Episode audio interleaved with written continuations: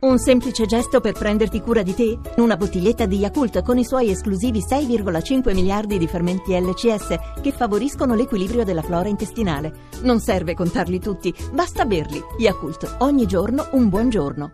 Il saggio che vi presentiamo oggi si intitola La serialità televisiva, lingua e linguaggio nella fiction italiana e straniera. È un volume pubblicato nel 2010 da Congedo Editore e curato insieme da Deborah De Fazio e da Marcello Aprile. A presentarcelo oggi è proprio Marcello Aprile, che insegna linguistica italiana all'Università del Salento ed è direttore scientifico di LOST, L-Ost, cioè l'Osservatorio sulle serie televisive.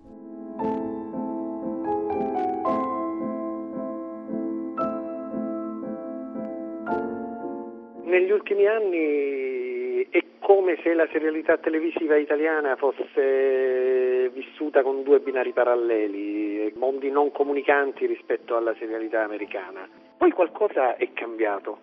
Per 15 anni noi abbiamo avuto insomma, Rai e Mediaset che avevano questo insomma, duopolio un po' bizzarro per cui le serie sono tutte fatte nello stesso modo perché eh, ovviamente insomma, le modalità produttive eh, si ripetono, sono serie molto brevi, poi sono arrivate queste nuove, insomma, Romanzo Criminale a 13 puntate per la prima stagione e poi più o meno la seconda è uguale, anche prima c'erano serie piuttosto lunghe, tipo Squadra di Polizia o RIS per esempio. Il livello di queste serie è migliore della media, però deve essere proprio cambiato qualcosa dal punto di vista eh, produttivo e forse deve essere scattato qualcosa verso il coraggio. Io credo e spero che Cose di questo genere portino poi tutte le realtà produttive italiane eh, verso scelte più coraggiose e più in linea anche con i gusti del pubblico. Sembra strano, ma è così.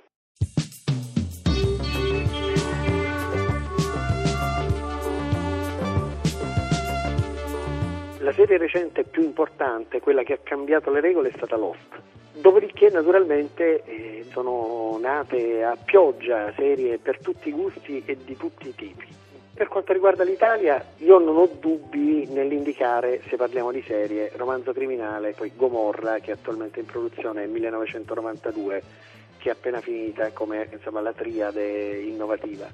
Tutte prendono spunto, ovviamente, si allattano diciamo così, con il latte del cinema del reale, eh. insomma ci sono eh, anche film che vanno associati a queste serie televisive che ne so, Faccia d'Angelo per esempio, che è una miniserie splendida, la, la biografia di Vallanzasca, Fine Pena Mai, che è un film eh, dimenticato perché è stato il primo e ci vedeva più avanti, uno splendido film di Barletti e Conte, insomma, che è uscito qualche anno fa, ma forse stato, ha, ha, aperto la strada per, per, per, per le serie del reale. Nel poliziesco, per esempio, c'è una tradizione italiana autoctona che va salvaguardata come monumento culturale. Francamente, Montalbano per me è uno dei migliori prodotti seriali. Non si tratta di serie televisive, si tratta di serie di film, però è uno dei migliori prodotti seriali in circolazione in Europa.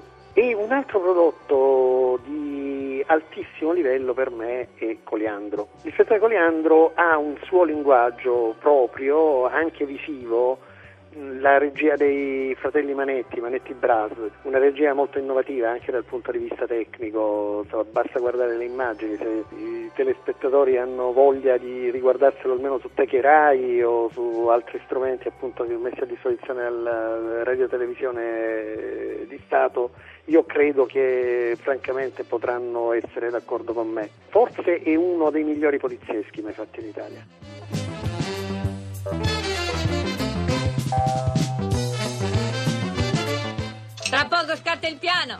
Piano? Qui sta per scattare un'orchestra sinfonica, altro che piano. Adesso, mentre mangiamo e stiamo finendo di mangiare, vi leggo questa cosa che è importantissima, un poema. No, no, ma che stiamo in un convento? I frati si mettono a leggere durante il pranzo. Questa è ancora più di una preghiera, altro che le lettere di San Paolo ai coriandoli. È il mio tema. Il suo tema. Allora, la mia famiglia è tema, eh? La mia famiglia mi ha fatto tanto soffrire e a sera piango sola nel mio lettuccio, freddo, ricoperto da pochi stracci. Sembra una piccola fiammiferaia.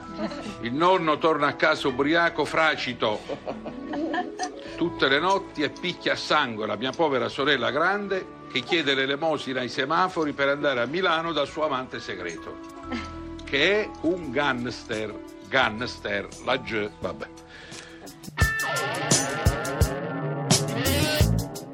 Linguaggio delle serie italiane, delle fiction, è più simile al cinema hollywoodiano che a quello delle serie americane. L'happy end, cioè la, il lieto fine, tutte queste cose, insomma anche il fatto di presentare vicende un po' scontate che si capiscono sin dai primi cinque minuti di un film di Hollywood, eccetera, eccetera, sono trasferite proprio pari pari sulle fiction italiane. Le serie americane per esempio non sono così, sono tutt'altro che scontate, hanno finali aperti, anche finali tragici, non sempre si concludono con il lieto fine, insomma c'è una differenza di linguaggio notevole tra le serie e, e i film per la televisione.